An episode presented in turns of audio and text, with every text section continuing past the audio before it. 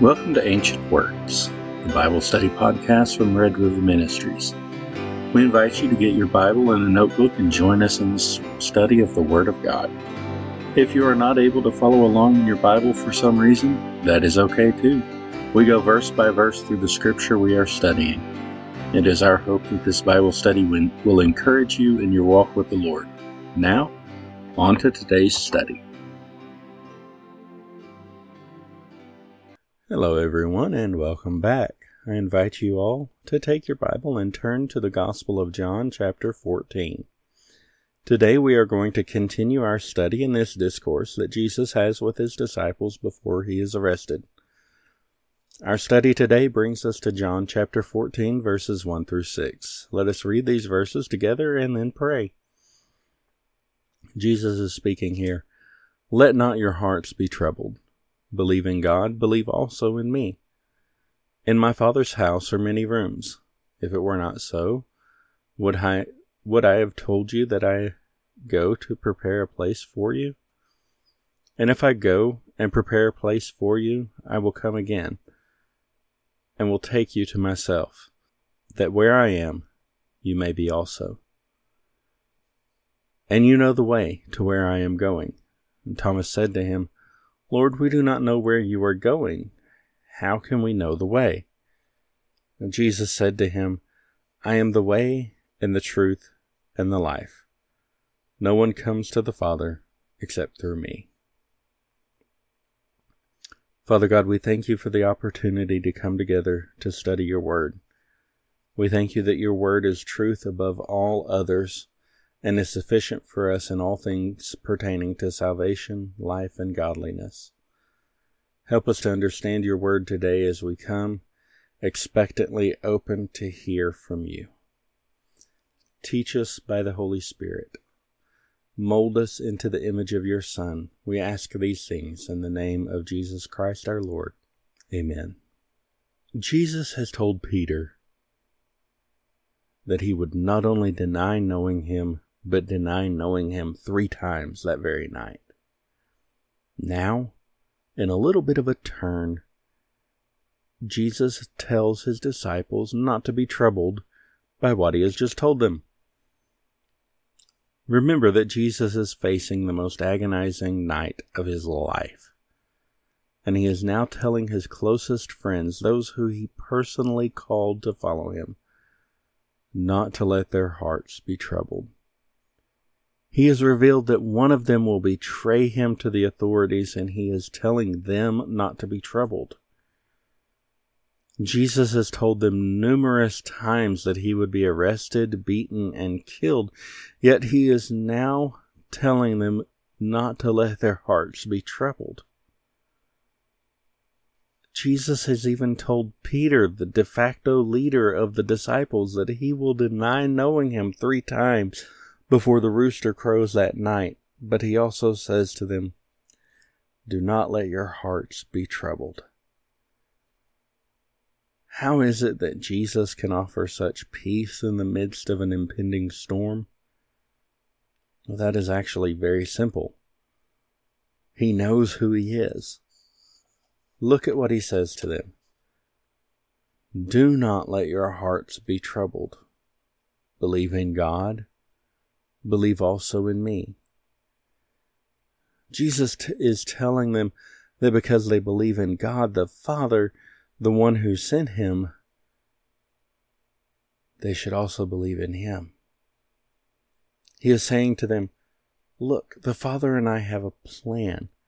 We have had this plan for a long time and we are working it out. Do not be alarmed. Do not be troubled.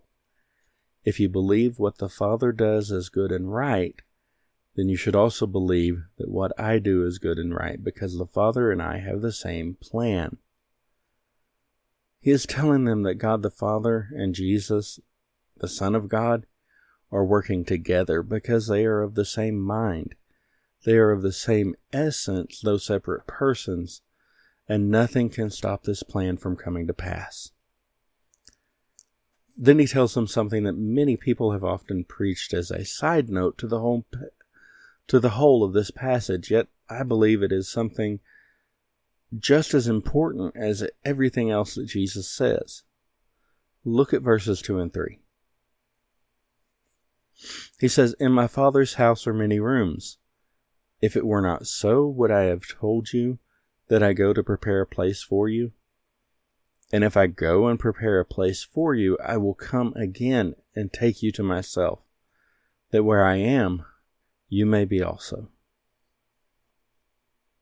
Again, most people preach or teach these verses like they are a side note or a secondary thought. However, I believe they are just as important as everything else Jesus is saying in this message to his disciples. He starts out, In my Father's house are many rooms. Some translations may say mansions instead of rooms. The real thought behind the word, whatever the translated word may be, is dwelling place. Jesus is telling the disciples and us that in the house of God the Father, there are many dwelling places for his people to live with him. And then he says, If it were not so, would I have told you that I go to prepare a place for you? In other words, if there were not many dwelling places in my Father's house, why would I tell you that I am going to prepare a place for you? Again, this is a continuation of verse 1. You believe in God, believe also in me. Just as Jesus tells the disciples to believe in him the same way they believe in God, he is telling them that his word can be trusted when he says that he is going to prepare a place in his Father's house for them. And the best part comes in the next verse. He says, And if I go and prepare a place for you, I will come again and will take you to myself, that where I am, you may be also. Not only is Jesus going to prepare a place, but he is also coming back to take us with him. Can you even imagine this? The Lord Jesus Christ has gone to prepare a place for us in his Father's house and he is coming back again one day to take us with him so that we may be with him. Those are two of the most remarkable verses in the Bible, and yet people just push them aside most of the time because they don't seem to fit in with the rest of the verses around them. We have to move on, but I really want these two verses to sink in. Really take a moment and reflect on what these two verses mean. Jesus has gone to prepare a place for us, for you, in his Father's house, and he will come back one day to take you with him so that you may be with him. Now let us look at the rest of our passage for today. Jesus said, And you know the way to where I am going. Thomas said to him, Lord, we do not know where you are going. How can we know the way? Jesus said to him, I am the way and the truth and the life. No one comes to the Father except through me. Jesus has very clearly laid out the plan. He has said that he is going to prepare a place in his Father's house.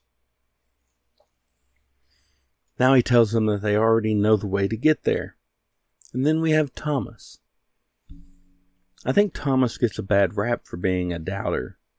Yet, when in all honesty, I think he is the only one that had the nerve to say what they were all thinking. Thomas says, Lord, we do not know where you are going. How can we know the way? And he says, in essence, Jesus, you say that we know the way, but we don't even know the destination. How can we know the way without knowing the destination? This is the same question we ask every time we get ready to go somewhere. We have to know the destination in order to map out a course. See, this is what Thomas is thinking, but his thinking is just slightly off track. You see, our destination is not just a physical location. Our destination is a place within the presence of God Almighty. We know this because Jesus has already told us that he is going to prepare a place for us in his Father's house. We also know this because of verse 6. Jesus answers Thomas to tell, by telling him the destination and the way to get there. Jesus said, I am the way, the truth, and the life. No one comes to the Father except through me. I want you to notice that Jesus gives the map and the destination all in one statement. The destination is the Father. The map is Jesus. Jesus is the only way to get to the Father. He is the only path that allows us to see our final destination as the eternal presence of the loving embrace of our Father in heaven. Now, we know as believers that there are two paths in this life, and thus there are two destinations for the end of this life. The first path, the one we are all born to, is the path that leads to destruction and death. However, the path that leads to life and eternity with Christ is one that not everyone will find, and one that is not an easy one to follow. Yet this path leads to the best result. Look at the words of Jesus from Matthew chapter 7, verses 13 and 14. Jesus says, Enter by the narrow gate, for the gate is wide and the way is easy that leads to destruction, and those who enter by it are many. For the gate is narrow, and the way is hard that leads to life, and those who find it are few. You see, we are all born onto the way that is easy. We pass through that wide gate when we were born. We only enter through the narrow gate when we come to know Jesus Christ as Lord and Savior. Entering the narrow gate is the moment we become born again into a new life in Him. The road that we travel as believers is not an easy road. In fact, Jesus tells us that it is hard. Period. The gate is narrow and the way is hard. However, the end result is worth more than anything that this life can ever offer to us. Our final destination as believers is eternity in the presence of the love, joy, and peace of God the Father, where we will no longer face sin because we will finally be delivered from the influence of our fallen nature. There will be no more sin. There will be no more sorrow. There will be no more tears. There will be no more sickness. There will be no more disease. There will be no more death. All of those things that we have to face now because of the fall will be gone forever. Of course, this will only be for those who believe. Those who do not believe will face a completely different side of God, one that nobody wants to face ever.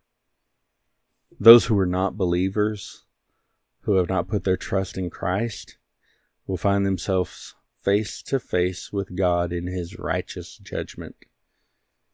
They will face all of his wrath, fury, and the everlasting torment of knowing that they will never be able to stand in the presence of His love. You see, we have a fictionalized version of hell where Satan is in charge and he is the one that gets to do all of the tormenting and punishing of souls. But that is far from the truth. You see, hell was created for Satan and his followers those who rose up in rebellion against God in heaven, as a place where they will be kept for eternity, not as a place where they can rule and have dominion. All of those who end up in hell will face the righteous judgment of God the Father. Satan, the angels who fell with him, and those people who have not trusted in Jesus Christ. All of them. So why does Jesus say that he is the only way to the Father if everyone will end up in the presence of God, whether in heaven or hell? Because only those in heaven will know God as Father and experience his love. Those in hell will know God as judge, and they will experience his wrath. Sin must be punished. There's no way to get around that fact. Your sin must be punished. My sin must, must be punished. And there are two ways that that sin can be punished. Either sin is punished on the cross in Christ, and then the righteousness of Christ is imputed to us when we put our trust in Him as Savior and Lord, or sin is punished in eternity as souls face the everlasting judgment of God. That is the truth that leads to life.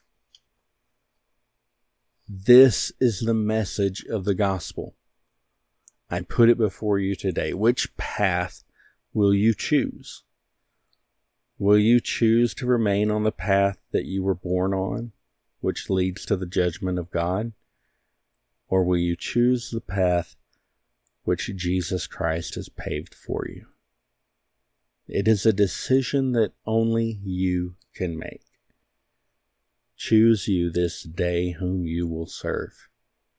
As for me and my house, we will serve the Lord. Let us pray.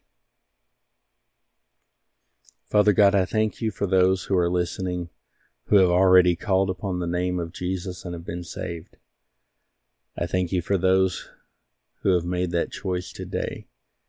I thank you that you have made the path for us to come to you. I pray that you will continue to draw people to you and into your kingdom. We ask this in the name of Jesus Christ, our Lord and Savior. Amen.